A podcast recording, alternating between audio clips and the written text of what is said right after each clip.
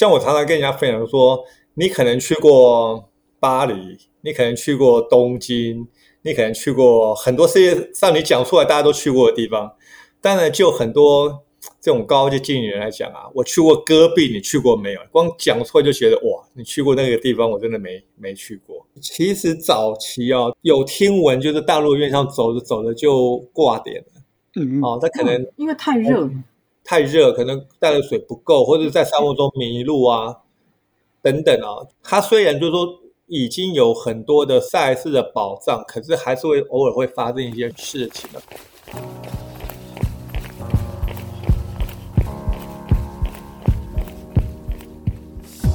跑步是为了看见更多风景和改变，跑步是为了感受更多平静和愉悦。不管你是为了什么而开始，加入我们，先跑再说。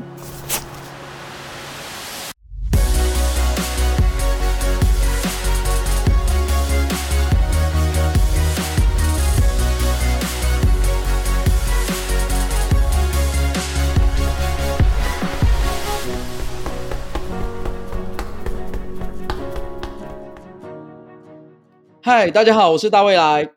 大家好，我是叶校长。我、哦、最近超热，晨跑都要约很早。大未来，我问你啊，你应该完全不怕热吧？没有这种事情，我怕死。因为你不是去参加过戈壁挑战赛，我觉得你应该不怕热、欸。那个说真的，那个热哦，比起那个热啊，我心中在乎的是还有更多其他的事情，所以热就是一个很早就做好的心理准备。哦，所以戈壁的热不是热，嗯，对吧？是热，但是你会更在乎别的事情，就是这时候你要把热放一边了。好，那既然我觉得我们既然也提到了戈壁这件事情呢，我们趁着这一集呢，我们来聊一聊什么是戈壁。不就是大沙漠吗？对的，就是一个沙漠这样子。那我为了要介绍这戈壁这件事情，其实它是一个非常厉害的活动哦。那为了要好好来介绍这个活动呢，我们特别邀请了我们政大歌友会的会长，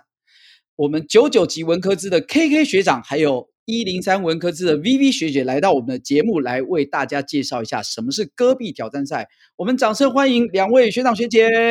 欢迎学长学姐。好，各位听众大家好，我是 K K、呃、我的本名叫曹克明，我是政大 E M B A， 然后九九级文科支，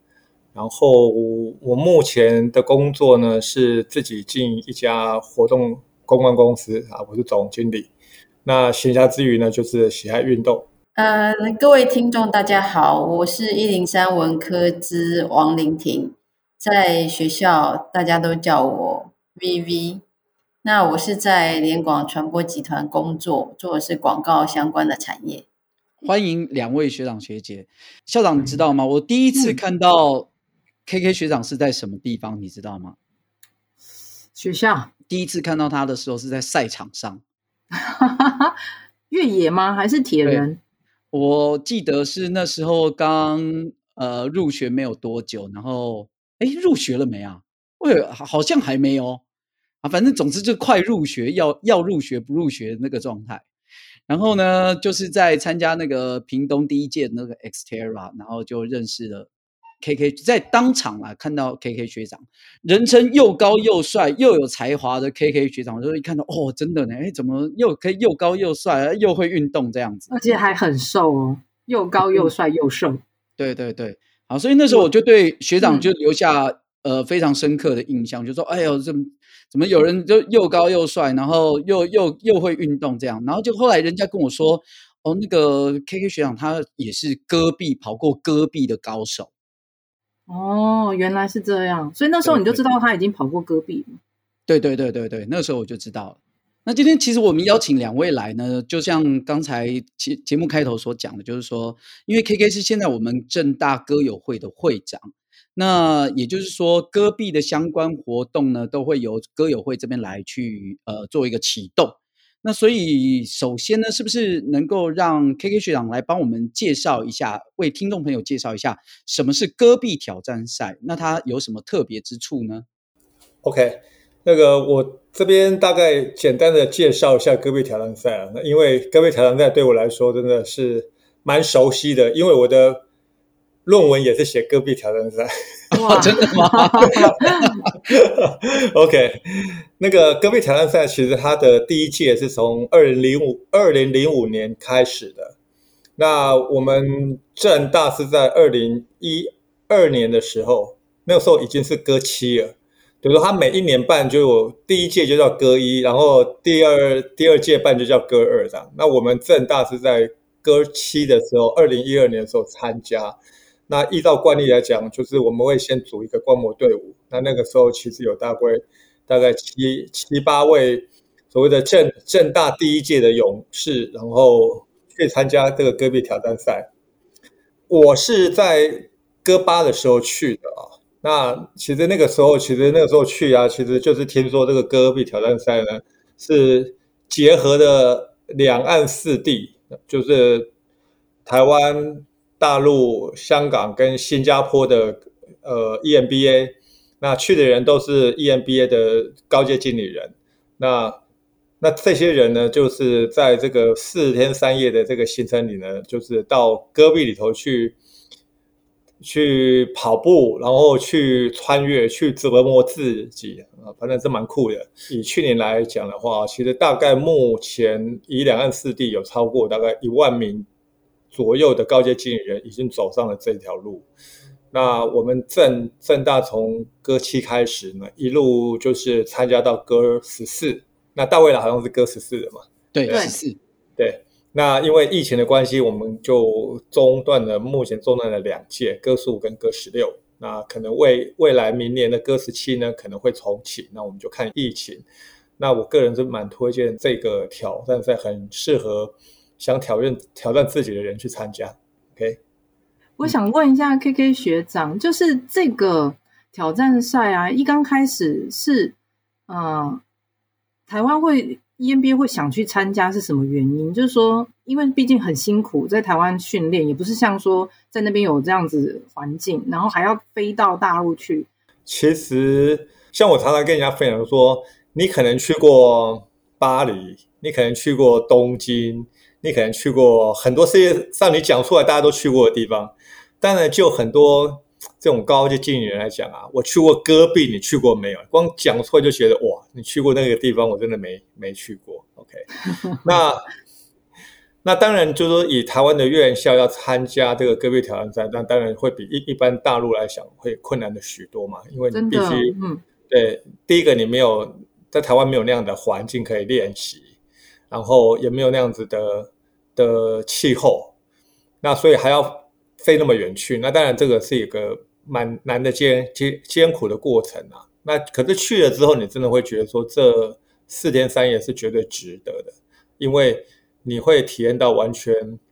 不同的感受。OK， 就是这在你台湾或者全世界其他的地方所没有办法经历过的事情，那或者其他的运动赛事也没有办法体验到的一种体验。所以这样子。怎么讲呢？它不是一般的路跑比赛，它是一个在一个极地所举办的一个呃四天三夜的一个接力的路跑赛。那这样子的活动，呃，当初是怎么样去注意到？因为毕竟它的举办地点是在大陆嘛，那我们台湾这边是怎么注意到的呢？不是，我当初去的时候呢，其实那个时候我跟 V V 学姐呢要骑骆驼，哎呃，应该也有一点就是。就是那个时候，我们很想去莫高窟，想去敦煌看莫高窟。哦、oh. 哦，然后呢，那个时候我就在想说，可是一般来讲，我就是说你要飞到敦煌那么远，那个时候其实戈壁啊、敦煌对我们来讲真的是非常遥远的地、嗯、的一个地方，觉得要去莫高窟是一件很困难的事情。那有一天呢，我就看到 E M B 的一个宣传，就说我们会去敦煌，会去莫高窟。会去月牙泉骑骆驼，然后我就回来跟 B B 学姐讲说：“哎哎、欸欸，我们 E M B A 有办一个团、欸，是要去敦煌哎、欸，那可以那个那个。”我说：“哎、欸，好啊好啊，我们就跟着 E M B A 去，你看吃好喝好，然后呢睡就睡都会睡很好啊，那我们就去参加那个团好不好？”然后那个 B B 学姐说：“好啊好啊，那我们就去好了。”然后过两天我就跟他讲说：“哎、欸，这个团还有一个蛮有趣的地方哦，就是说他除了去敦煌莫高窟之外呢，他还会带你。”走到戈壁沙漠里头去走一天哦，是走一天还是跑一天？走一天，因为那个时候有分，其实就跟现在的戈壁一样，有分 A、B、C 队嘛。那 C 队就是那个时候叫做亲友团，亲友团其实就是去走一天的，去走一天的体验就好了，就到戈壁去走一天的体验，嗯、然后其他的时间都在旅游。所以呢，那个时候我们就想说，哇，这个团真的太适合我们了。那我们两个呢，那个时候呢，其实都没有在运动哦，都没有在运动。那去戈巴的 C 队之前呢，我们两个人只是只为了好像说要去走戈壁，要走大概三十公里吧，觉得哎，想想应该是可以，但是没试过，所以我们就两个相约呢，从台北车站走到天母，嗯、这样走一遍，嗯、蛮远的，嗯，哎，这样走一遍觉得嗯应该可以了，然后就很开心，边逛街边走，我就说嗯，我们这样去戈壁应该没问题了。所以呢，就这样子就去了戈巴，然后呢，我们就上了戈壁嘛。上了戈壁之后，当然那一天虽然只是走，可可是那天的体会让我们非常的感动。等于说，我们真的踏上戈壁之后，看到那种风风沙，然后那种戈壁就是在沙沙漠中的那种地形啊，真的是在台湾或者全世界其他地方看不到的。那当然，那三十公里对我们来讲，是非常的煎熬，走到好像天都快黑了。我们走，我们走到边边边走到怎么还不到啊？怎么还没到啊？怎么走那么久还没到啊？然后一直等于说，好像那时候有戈巴的学长 B 队的，就很就是很热心的就带着我们继续他往前走，不然我们实在会走不完，实在是对对我们来讲实在是太煎熬了。就是上戈壁的前一天呢，就是那个。选手之夜就是那个那个叫什么？那个大卫来前一天办的那个叫什么？点将台，点将台对，在点对，在点将台完之后呢的第二天呢，所有要上戈壁走四天的，就是 A、B 队的队员呢是要住进一个选手村的，统一住进选手村，就很像就是说你要上戈壁的人呢，所有的所有院院校的学生呢。都要统一住到一个选手村里头去，那没有像我们现在就是可能各院校都自己住嘛，在在那个时候是有这样子的。那我们那天我还记得，就是说要上戈壁的前一天呢，我们所有的人就是有摇有摇览车呢，就把把所有的选手呢，就是载到选手村，然后呢，就 A B 队的队员呢，就就下来跟大家说拜拜之后呢，他们就住进选手村了嘛。亲友团的就是跟他们说拜拜之后我们就走了，然后第二天再去跟他们会合。然后那一天呢，就是当所有的选手呢就住进选手村之后，然后我跟他们说拜拜，我再回到游览车上的时候，台大的老师跟亲友团说呃啊你你怎么又回来了？我说 C C 队的啊。我说哈，你是 C 队的哦。他们可能看我这个样子跟身材跟那个前面他们一直在想应该是 A 队的，这个应该是 A 队，不然就 B 队怎么样？然后我说没有啊，我是 C 队的。他们每个人都有点跌破眼镜，说啊啊，原来你是 C 队的。我说我又没有在跑步，我又没有在干嘛，我是来玩的。然后第二天我们就走上了戈壁，然后走上了戈壁之后，其实第一天走完回来虽然是很辛苦，很痛痛苦，可是很奇怪，当我们第一天走完，然后游览车把我们接回饭店，开始玩旅游行程的时候啊，其实我发现我的我的心都一直留在戈壁上，就一, 就一直在想说，那那些 A B 队的人，他的第二天的那个样子是长什么样子？那第三天的行程那个路线又是什么路线？然后你都很关注他们现在跑到哪里了，进行到哪里了，然后你就突然就。本来是去玩的，结果突然发现后后面那几天的行程啊，你根本就是一直都在关注他们，其实你也没有心在玩。然后回来之后就开始觉得要奋发图强，然后就就开始练跑步，然后就去选歌九，然后就很顺利选上歌九的 A 队，然后歌九就再去了。这样，所以对我来讲，其实真的是有一点歪打正着了。其实当初是为了玩的，然后呢？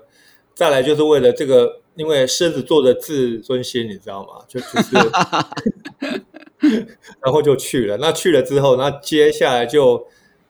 开启了一一段跟戈壁三四年蛮长的一段这个前缘，然后就一直都有点没完没了这样子，没完没了，每年都去，每年都去，这样我就已经有点没完没了这样。那学姐呢？那学姐你是你是因为什么，然后让你自己也想再次以 A 队的身份再踏上这个赛场呢？其实这个活动真的是意外的开始。当如果 Abby 学姐有听到这段访问的时候， Abby 大概就是那个见证我在 C 队那时候走到十六公里我就我就翻脸了，我真的走不下去了。然后我还记得那时候哥巴的呃萧明宪学长跟马爷他们是 B 队的，然后他们就站在我，因为那时候 K K 已经治不了我，我看到他就生气，我看到他就觉得很生气，干嘛带我来做这种事情。然后他们就跟我讲说，你慢慢走没关系，你只要不要落过我们，只要你能够回到，你一定就可以回到终点。可是当我到终点的时候，有一个画面其实我到现在都还记得，就是因为参加 E M B A 的人大家在公司都有头有脸嘛，对不对？尤其是男生，不是董事长就是什么长的这样，他们就一堆人坐在地上，然后每一个人拿着一个铁盘，就像小时候那种铁盘然后上面就装了很多菜这样子，然后就坐在地上吃饭。结果风一来的时候，我就看着那个沙子从他们的盘子菜里面的菜饭这样扫过一轮，也就像那个撒黑胡椒一样这样子。那他们还是继续吃，欸，这些人要是平常的生活一定不会是这样子的场景。那我就想说，我走一天已经快要死掉了，到底戈壁里面还有什么东西会让他们愿意这么苦这么辛苦的还要走两两天两天半的时间。那其实回来之后，我觉得就是一个你在视觉上跟感受上，其实没有去过的人可能都很难想象那个景观是什么样子。我回来我就很想念那个地方。然后呢，那我还记得那时候是季老师带队嘛，就季延平老师，他就跟我讲说，你来跑啊。我就跟他说，可是我又不爱读书。他教我说，你来跑啊，你跑完之后你就休学就好啦。他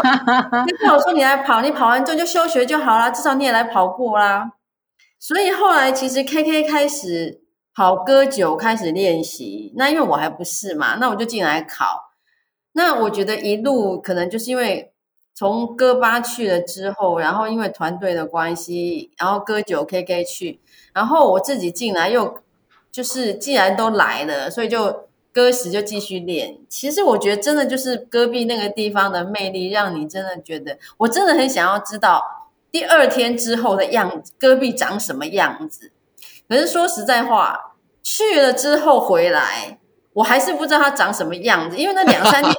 你只能看着地上一直跑一直跑一直跑一直跑，所有的风景都是回来之后从 B 队的照片或者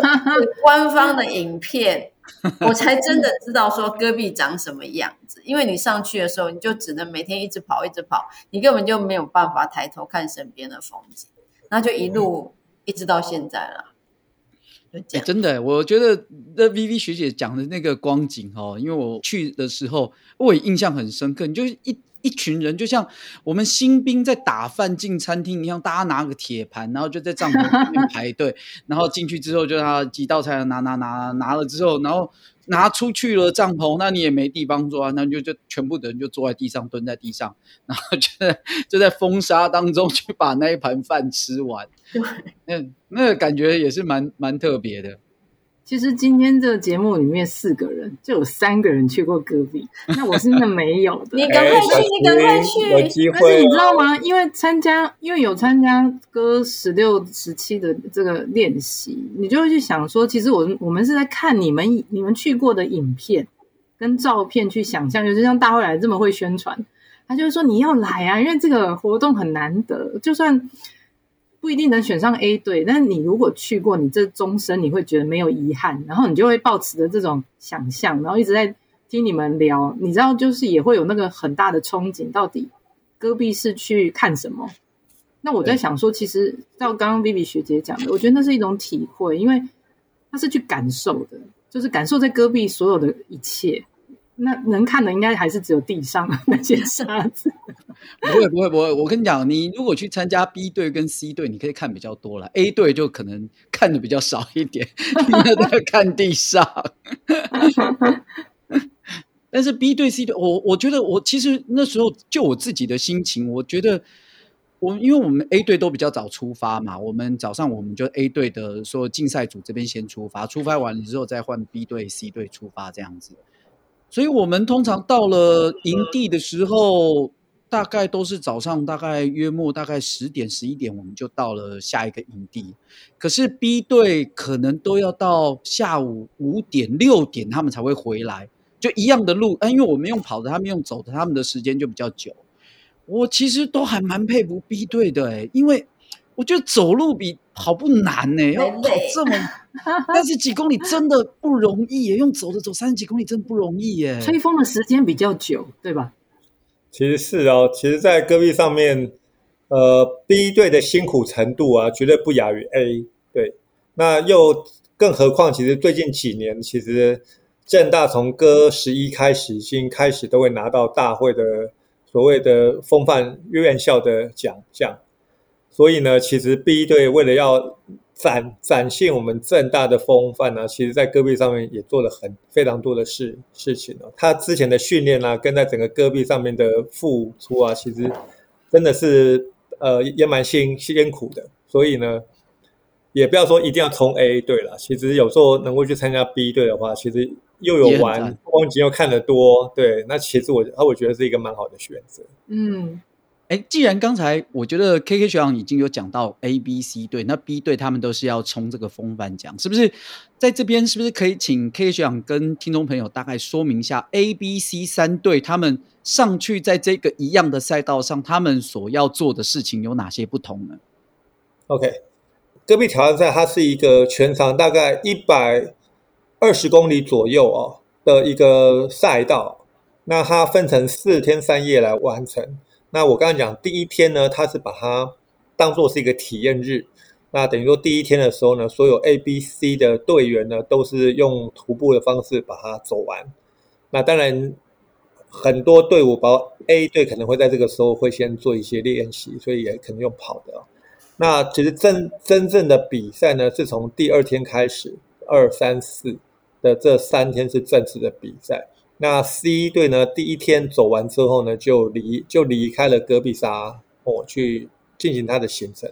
那 A、B 队呢，那 A 队其实基本上跟 B 队走的路程是一模一样的哈。那 A 队基本上它就是要有算竞赛成绩，那各院校以最少的完完成成绩来进行排名。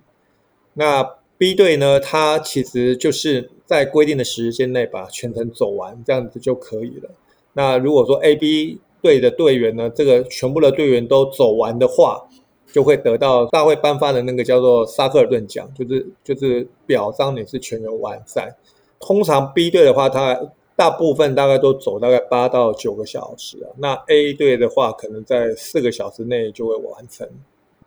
几乎是一倍耶。B 队是 A 队的一倍时间。嗯，那赛道大概就是这样子。那中间呢，每一天每一天的那个赛道呢，它其实它从出发点出发之后，然后你身上会带着 G P S， 然后呢 G P S 上面会有先事先给好的一个定位点，那你要拿着那个 G P S 去找那个每个定位点去打卡。哦，好像定向越野哦。对，它就是定向越野。对，有一点像，就是说在沙漠中，他没有他没有告诉你说你要往哪走，你要拿着 G P S 的指引，然后你要往他指引的方向去打卡，然后进补给点，然后最后进终点。那它的困难程度其实还蛮高的，尤其是说如果你以前没有参加过类似的这样子的活动的话，其实呃，这挑战度还蛮高的。诶，可以请问一下 K K 学长，那在跑这个戈壁沙漠它的危险性是什么？其实早期啊、哦、有听闻就是大陆院校走着走着就挂点了。嗯，哦，它可能、嗯、因为太热了、呃、太热可能带的水不够，或者在沙漠中迷路啊等等啊。就是说其实它在这个它虽然就是说已经有很多的赛事的保障，可是还是会偶尔会发生一些事情的。比如说在这个沙漠中，像割九的时候就碰到，应该是到割十四以来就最大的沙尘暴。嗯，可能你前方大概两公尺你就看不到了。嗯，然后你所有人要手牵着手，要勾着，要勾着才能够向前走，那根本没办法跑。那个沙尘暴已经大到这样子。那割十的时候是碰到有史以来最热的，好像地表温度五十度，嗯、好惊人哦！每个人跑回来的脚已经是灼伤了，血泡，而且而且不是血泡，是血片，因为那个泡泡都已经多到已经连成片了，好可怕。对。然后接下来也还有陆陆续一些高温啊，或者是大大尘暴的这种情况，其实都会发生。虽然就是说，因为原来戈壁挑战赛的日的月份是在每年的五月份嘛，那可能因为可能地球暖化的关系，真的真的沙漠的温度越来越高，越来越越高，所以在五月份办赛事出事情的人越来越多，所以他就往前移到四月份举办。所以这个你可想而知，就是说。它这个整个危险性来讲，其实它还是有的啊。虽然它已经有那么多的强制做法，你会发现说，其实后面的赛事有来有越多越来越多的强制作为，比如说，它要设所谓的休息点，要强制选手休息。嗯，对，以前是没有的，等于说以前还有说可以拖拉，就是说像我们在割球的时候，我们平常除了练跑步之外，还要去练，就是说我我怎么利用拖拉绳。当队员跑不动的时候，我们跑得动的人用拖用拖拉绳去拉队员跑，在割九那个时候是允许的。可是，在后来，因为发现说这样子实在太危险了，因为有很多人都可能已经跑到热衰竭，然后选手为了痕迹，然后还拖拉的那个可能跑不动的人，其实这个危险性是很高的。所以，其实到后来，他为了让这个选手的安全性提高，其实有非常多。当初的一些规定呢，他都把它 取, 取消了，他就说不要你这样做，然后你强制你休息，强制你补水等等。因为其实在戈壁上面，但是你在上面你会发现说，其实人人人在大自然中啊，其实真的真的只是一只小蚂蚁而已。他随便一阵风吹来，那你就会觉得说，真的是人实在是太渺小了。我这样听起来觉得戈壁的挑战真的好难哦，因为有充斥着各种可能性的危险。对，我也很好奇，那你们大家在戈壁上面怎么解决上厕所这件事啊？这个要不要由女生来回答？因为男生很简单。其实在戈壁上面 它, 它是有厕所的，只是它的厕所就是四块 铁, 铁皮围起来，哇，然后里面就是一个大坑，就是一个坑这样。对，那因为 A 队比较早回来，所以 A 队赶快去上厕所的时候，那个坑基本上还产量比较少一点，产量比较少一点。可是当面后面的回来的时候，它的产量就越来越多。可是其实你进去那里面，当然那味道是不舒服的。后来其实因为你在戈壁那个光线是呃有限的，通常你走到一条线后面，它就会全黑了，它就全黑了，所以。让自己呼吸比较顺畅一点，就是你走到一个视线上已经全黑了，人家都看不见，然后呃，可能找同伴在后面帮你围一下这样子，然后、啊、你就进去里面就地处理。其实这个练习一次之后就很容易了、欸、就是就习惯成自然。你在大自然里面刚开始你没有办法，刚开始很不习惯，可是没办法，我觉得人到那个时候你练习一次之后，你就知道说哦，我为了不要进去那个感觉有四面墙围着，可是进去其实是很不舒服的，是很不舒服的。我还宁可想相信大自然那个比较好一点这样子。就像很多人不去戈壁的原因是说，因为我们有四天不能洗澡，嗯，不能洗澡。嗯、那戈壁上的水你只能用来饮用。你如果拿来洗的话，被大会看到会被扣分，你的团队是会被扣分的、嗯、所以你不可以用饮用水来灌洗，所以我们都要带很多的湿纸巾啊，就是每天把你擦一擦这样啊。可是实际上在戈壁你根本还来不及流汗，你觉得你有它就干掉了，它真的很干，就是它一下就会干掉了，所以你不会觉得像在台湾这样身体是湿湿哒哒的，这样子就干掉了。然后我们可能也习惯，也不会觉得说因为你四天没洗澡会很臭，可是经过多年以后经过多年以后有一个 C 队终于很诚实的告诉我们说，其实你们回来的时候好臭自己已经闻不到了他说我说我们都说其实没洗澡不会怎么样，我不觉得臭，其实经过多年，而且经过多年以后，那是哥八的哎，哥十的 C 队，他那个学姐现在是台商班的学姐，本来他们去年也想要去哥毕，他有一天终于忍不我当我们这样讲说我们不臭的时候，他终于忍不住告诉我说，其实你们不知道，你们回来的时候其实是真的蛮臭的因为那个什么呃，刚才那个学姐讲的这个厕所、哦、因为他的移动的时候上厕所是一回事啦、哦啊、移动的时候上厕所，反正你就在那个荒欢漫野当中呢，爱怎么上就怎么上，哎，只是问题就是，呃，大家都看得到，那所以其实你要担心的不是在哪里上，你要担心的只是说，呃，你怎么样不介意被别人看到而已，因为你怎么挡都挡不住的。那如果回到营地去，因为营地它就是呃会帮你设立那个野战厕所，就是刚才 Vivi 学姐讲的那种东西，那个叫野战厕所，它就是就是在地上挖一条壕沟。那它就是有一个像流动厕所一样的一间一间的隔间，但是你进去之后，我们以前上的那种流动厕所，它当然可能就是一个，例如说一个便斗啊在那边，那呃野战厕所它就是一条壕沟，那所以也就是说那一条壕沟呢就是横在那边，那你就自己自己就是跨在那条壕沟上往下处理。那当然啊，就是说那个呃，如果再叙述清楚一点，我觉得可能影响大家的这个食欲啦。哈、哦，可能早上大家边吃早餐边边听我们节目啊，就不适合再继续再描述下去。可是你看，我要阻挡能描述下去，也就表示说他还真的能够描述下去。你看那个有看得看得多清楚。所以早上起来的时候，我们早上因为我们 A 队要早上起来，要要先起来要。先呃，例如说收帐篷啊，然后开始热身啊，然后去准备吃早餐啊，然后就准备出发嘛。那我们在热身的时候，其实在营区的外围，因为营区它都有那个栅栏，它去把一个营地围起来。但是你就看到有的人，他就早上他就等不及要去上那个厕所，那厕所都大排长龙，那怎么办呢？那你就看到很多人就跨出那个营地到外面去上厕所。然后你在沿着外面在热身跑步的时候，嗯、你就沿途就会看到大家都来上厕所。呃呃，呃不一定有人，那可能人已经走了，那你就沿途看一下，看到记录，好、啊，记录是什么东西你就知道了哈、哦。所以，所以真的就是也很妙了，也很妙。所以在戈壁上面有这么多的危险困难，而且听起来就是有蛮多自虐行为的，大家还是拼命的想要去、欸。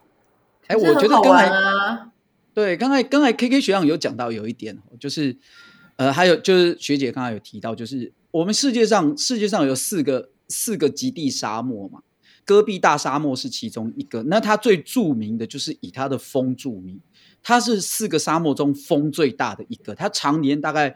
维持在呃平均的风的一到十级，它大概都在五级到六级，甚至会有时候会到七级左右。嗯，所以风是非常大的。嗯、那对于我们跑步的跑者来说，呃，包含不止跑步啦，包含骑车也是一样。其实我们在对我们在做工的输出要去抵抗的就是阻力。那所以我们要抵抗的风阻，在沙漠上来说，就是一个非常吃力的一件事情。嗯，学姐那时候去的时候，有没有除了天气热之外，你有没有遇到？真的风大到一个怎么形容的？我们在第三天的晚上躺进去自己的帐篷的时候，那个风大到你的帐篷是可以扫过你的脸的。飞过来的时候，它是可以这样扫过你的脸，然后那个帐篷就这样压在你的脸上面，风是这样在吹。太夸张，那怎么睡啊？所以其实你你不太真的不太能睡。反正那时候我还记得我们。嗯谢我们哥石的谢老板他没办法睡，他就自己一个人跑去大帐那边，可是大帐也是被吹的这样子东倒西歪，可是你自己在你的帐篷里的时候，你的帐篷的屋顶是贴着你的脸在这样左右摇晃的。可是我觉得好像有好好有几届都有碰到类似这样的状况，就是晚上吹大风这样子。有啊，我们割酒的时候，它也是因为大风嘛，那个也是一样，就是整个帐篷被风吹到，就是帐篷是贴着你的脸，然后呢，还可以觉得可以感受到那个细沙从那个缝被吹进来打打在你脸上那个痛，那个那个真的，我在想说，我这个风大到这么大，会不会第二天停赛啊？可是。第二天起来，哎，风又没了。对，那个风真的是很大，真的。两位学长姐，我们的这个戈壁的挑战赛，我们政大从戈七的时候开始嘛，那一路上到我这一届戈十四的时候，是现在目前最后一届有上去的，因为十五、十六现在台湾都没有去参加。那其实，在戈壁在这个赛事上面，它都一直非常的竞争。那你觉得说？呃，这样一路参加过来，你让你们这样关注，你有没有觉得现以前的比赛跟现在有什么不一样呢？其实就竞赛的部分啊，就是呃，应该都是维持那种所谓的高竞争，因为其实大陆的院校很奇怪，他们就很爱竞竞竞争。我们那时候戈巴虽然是 C 队啊，我们去的时候，其实我们就是有开始听到一些所谓的戈壁上的故事嘛。他们早期呢。虽然他们在跑步的这个速度上面来讲啊，这个戈壁挑战在越越办越有名之后，其实各院院校，不管大陆或者台湾的院校呢，其实整个在整个成绩的提升上面来讲，都是有大幅度的提升啊。就是说，你今年跑的成绩，你可能去年来讲，你可能是第一名的，可是你今年搞的才前五名而已。所以每个院校都不断的在提升，哦，这是 A 队的部分。可是即使是这样哦，其实我听早期他们讲哦。他们早期他们在戈壁上面，呃，为了要求胜啊，玩的小动作之多的，比如说他们会派兔子，嗯、因为在戈壁上面来讲，也并不是说完全看不到啦，就是因为你每每一队每一队隔三十秒出发这样子，其实你跟得上，你还是可以看到前面的队伍怎么跑的。所以你说刚刚说拿 G P S 定位那样子，其其实你只要跟得看得到的话，跟着别人跑就好。对，跟着别人跑就你也不用说啊，边跑边要这样看，所以是这样。所以他们早期呢，他们还会派出那种所谓的兔子呢，故意把后面的队伍带带歪、带错路的。哇，心机好重，好心机哦。对，然后呢，那个水啊，都故意装的是很少啊。然后比如说这个这个男生就帮女生背比较多的水啊，然后反反正他们。对，我还还有还有那种跑到那种丘丘陵地啊，还会丢相互丢石子石头的，丢石头，原始人吗？所以呢，所以呢，其实早期的戈壁挑战赛虽然没有像现在这么竞争，可是它还存在在那种所谓比较那种蛮荒，你知道吗？就是要赢，反正我就是架拐，一群野蛮人在沙漠耍心机。然后是台湾的院校，我这听说因为台台湾的院校加入到，比如说台大加入之后，然后后来加入就是政大跟中山。那我们台湾的这个院校加入之后呢，开始把一些比较文明的这个运动家精神呢，把它带进去。哦，我等于说我们要赢，可是我们要赢的有军光明磊落，对对对。嗯、然后然后也更强更强调了这种所谓的互助，然后大家一起完赛。嗯然后他慢慢的把这个所谓的不择手段的这一块呢，稍微稍微把它平息。那那那当然就是说，因也因为这样的关系，其实大会也增设了，好像是从歌舞的时候就开始增设所谓的风范奖，就是在这个赛道上不是说只有比谁快而已，更要看这个院校整个在在戈壁上的整体表现。嗯，这很棒。对。那其实从歌舞之后，其实台大也一直连续一直到现在，几乎每年都拿到风范奖。那我们政大从歌十一开始，歌十一、十二、十三、十四，那也连四年拿了四届的风范奖。所以等于说，风范奖在戈壁上面好像只有三个奖项，四个奖项，其实光光台湾院校就台湾政大都拿，对，就拿到两个。嗯、那其实拿风范奖。对于下一届有一个非常了不起的传承的作用，我不知道大卫有没有体验到，就是他可以在某一天当做零零跑第一天，对，没有第四天可以零跑。我们是我们是比赛第一天，嗯，就第二天，我们政大是所有的院校第一个踏出踏出起跑线，嗯，这很酷耶，因为所有的院校都在起跑点看着我们出发，这样，对、啊，所以你要七十几个，然后你是第一个出发，这样，对，前一前一年你拿到的风范院院校的，在第二年的比赛呢，你可以比如说像第一组出发，第一组出发，领跑，飞，对。嗯，飘飘然哎、欸，对，飘飘然，飘飘然。前人种树，后人乘凉。大卫老师，你要感谢哥十三啊，感谢感谢。其实哥十三那时候拿最佳风范奖的时候，因为他们是第一名嘛，所以他们就可以在第一天还是第四天，他们可以第一队出发领跑，领跑。哇！我们曾经有心动说，为了要。可以第一个在戈壁出发，我们要再去一次，我们要去参加一次 B 队，因为可以最最先跑出去。哇，欸、那那这样子我有享受到哎、欸，我们真的就是、嗯啊、我就说我比赛日第一天就是我们是所有的人第一个踏出去的，然后踏出去的时候，所有的镜头都指着你这样，然后我们还慢慢跑，还是像巨星一样跟大家招手这样。果然是大卫来的招没有多久，招没有多久之后，后面慢慢就慢慢超越、啊。但是我们就是第一个出去的、啊。呃，其实政政大这几年的成绩，其其实也不断的突飞猛进的在进进步了。因为我们那时候戈九的时候，我们戈我们戈九是第十一名啊，那戈八还有在前十名，戈八是第九名。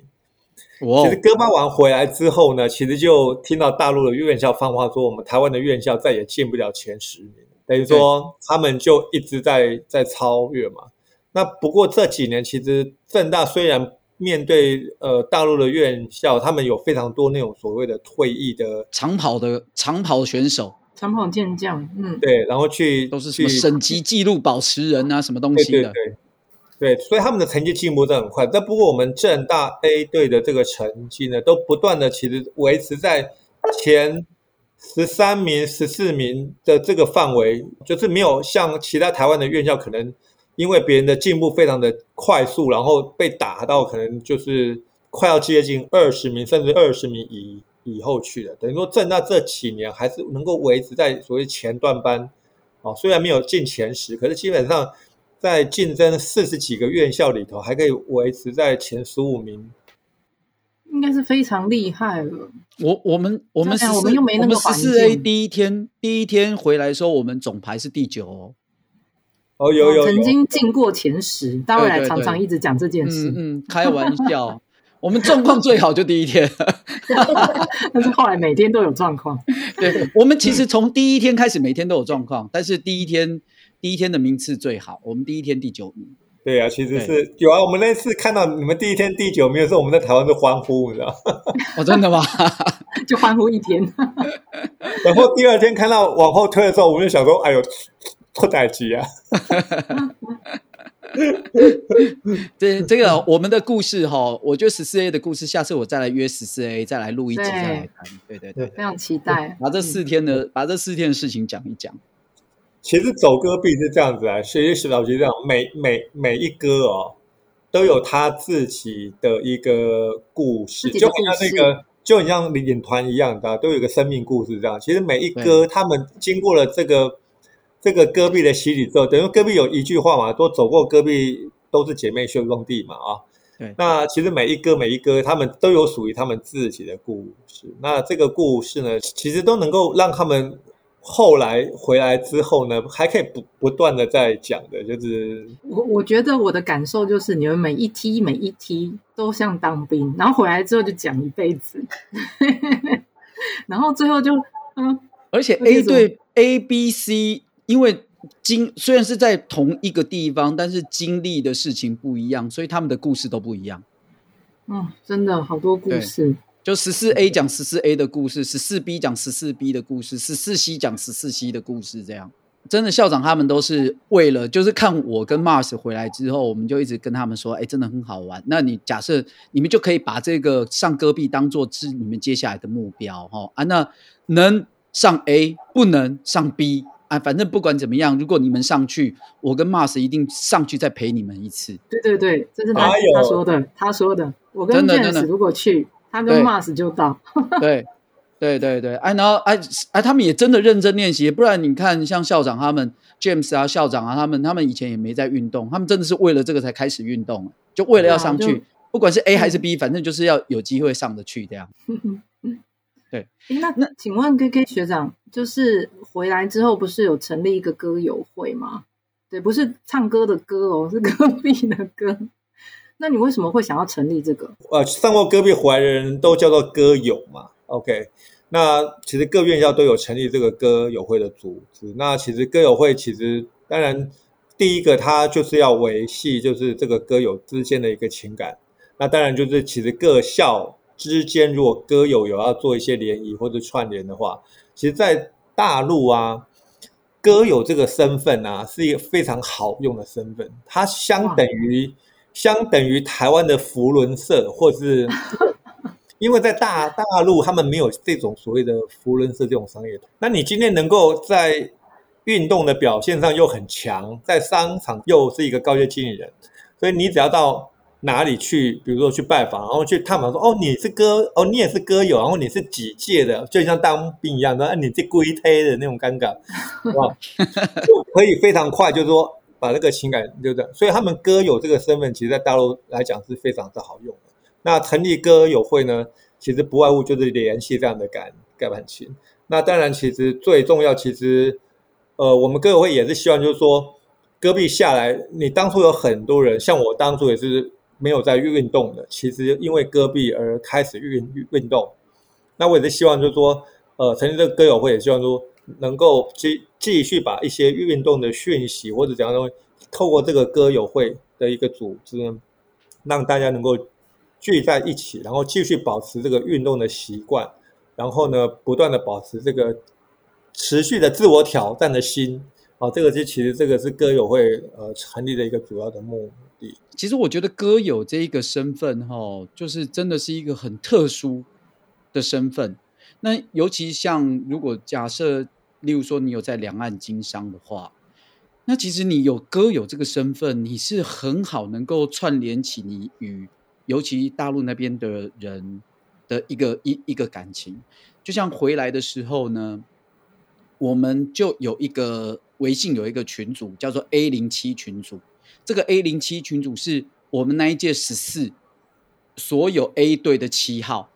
那总共有四十几队， oh. 总共有四十几队有派 A 队嘛，有七十几间学校参加，有四十几间有派 A 队，那所以就有四十几个 A 零七 在这个群组里头。那所以我有时候去大陆出差，例如说我去上海，我就问说哎，我要来上海啊，啊那有没有有没有歌友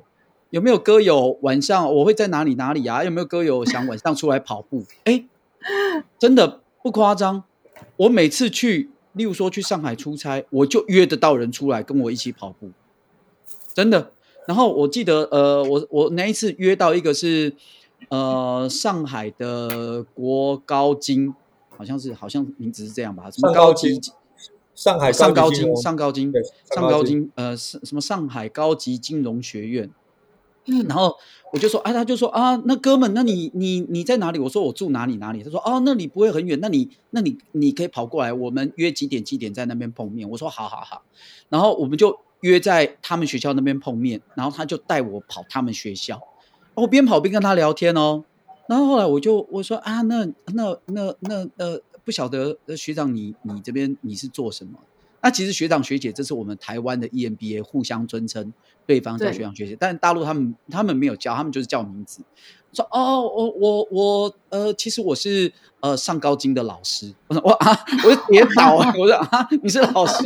你不是你不是七号？他说他不是，他是带着就是呃上高经的这个 A 队一起去一个老师。啊、他其实也跑得很好，因为他就是因为跑得好，所以他们院所才会派他来去带这一些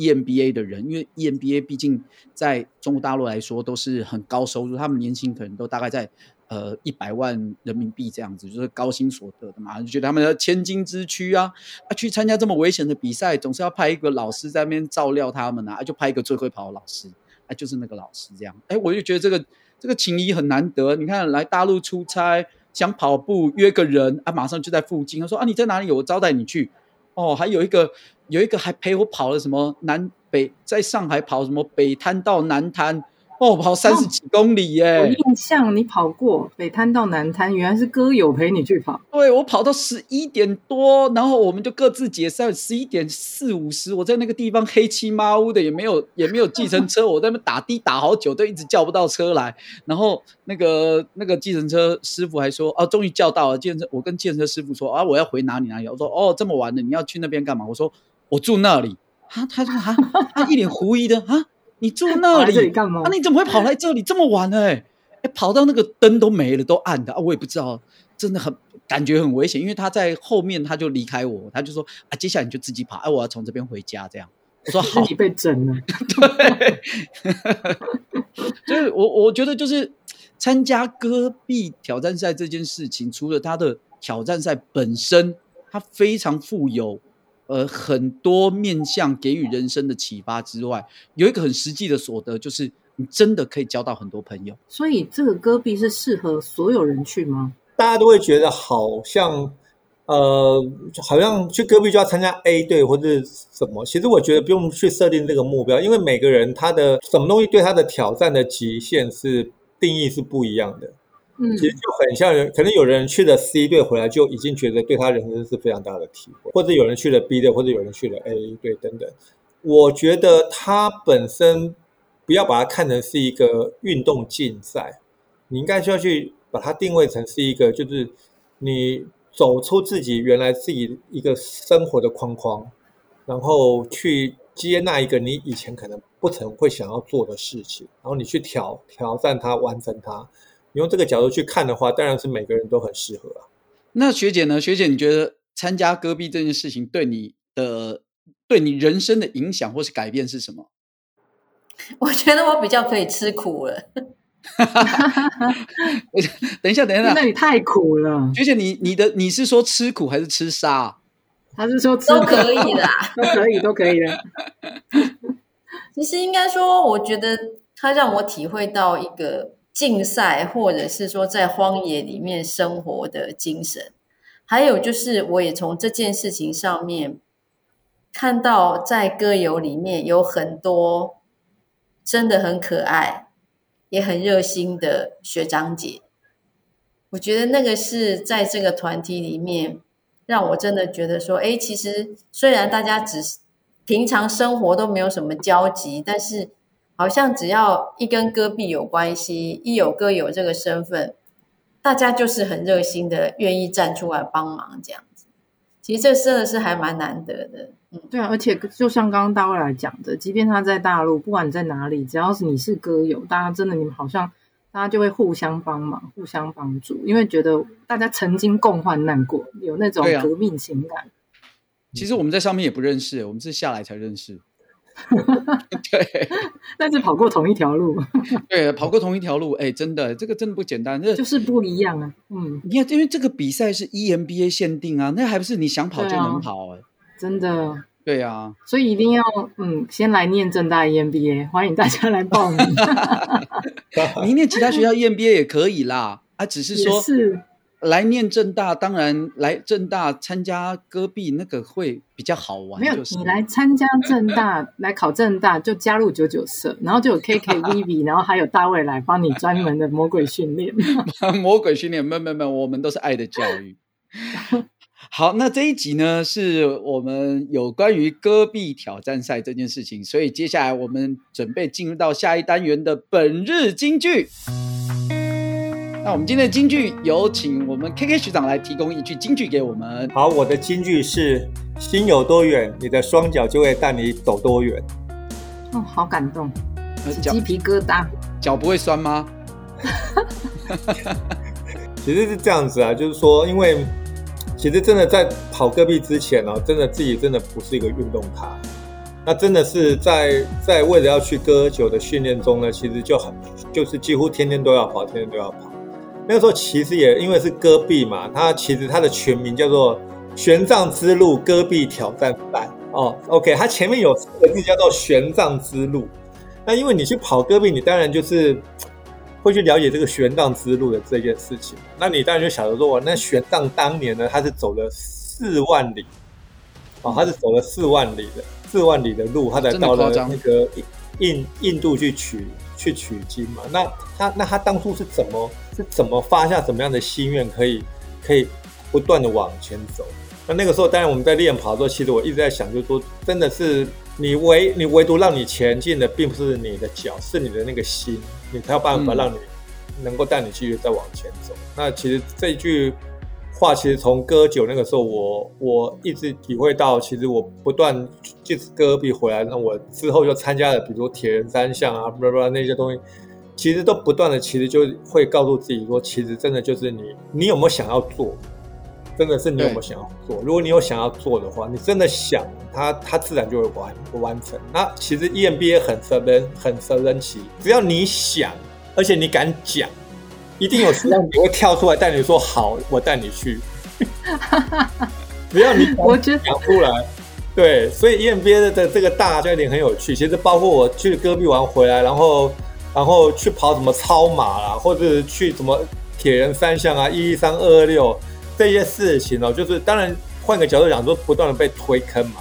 对啊，嗯、你只要你敢讲出来，就说哎、欸，我我想要干嘛。那一定会有人跳出来说：“哦，没关系，跟你跳坑。”对，就会有人挖坑给你跳。欢迎大家赶快来跳火坑。好，那谢谢 K K 学长给我们的这个这一句本日金句。那很开心，今天 K K 学长跟 B B 学姐能够到我们节目来。我知道 K K 学长也明年也报了二二六，那希望 K K 学长能有很好的成绩。那谢谢大家收听我们今天的先跑再说。那我们下周二早上五点同一时间跟大家在空中相见，拜拜，拜拜，拜拜。